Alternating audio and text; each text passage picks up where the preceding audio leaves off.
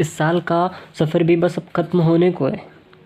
अब जो रह जाएगी, वो बस कुछ अच्छी बुरी यादें। ये साल काफ़ी बुरा रहा है मेरे लिए भी और आपके लिए भी। इस साल का सफ़र काफ़ी अजीब रहा है ना। हम स्टेशन से निकले ही थे, बड़े ही एक्सपेक्टेशंस और जॉय के साथ बट शुरुआत ही खराब रही।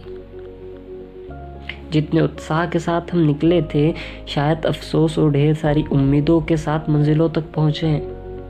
इस साल सफ़र में ना हम उस मुसाफिर की तरह रहे हैं जिसे ना मंजिलों से प्यार रहा है, ना राहगीरों से।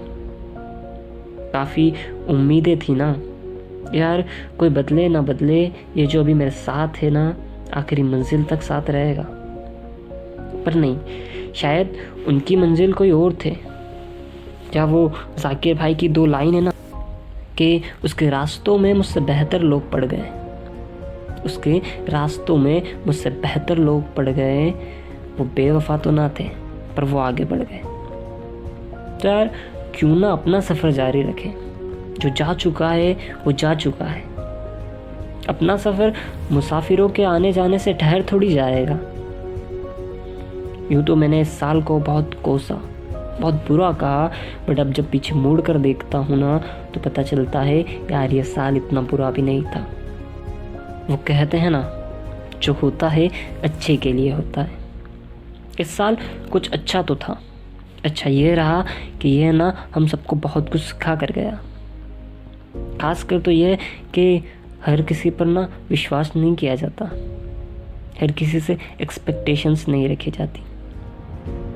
दूसरा यह भी कि इतना वक्त तो मैंने खुद को कभी दिया ही नहीं, और ना ही कभी अपनों को।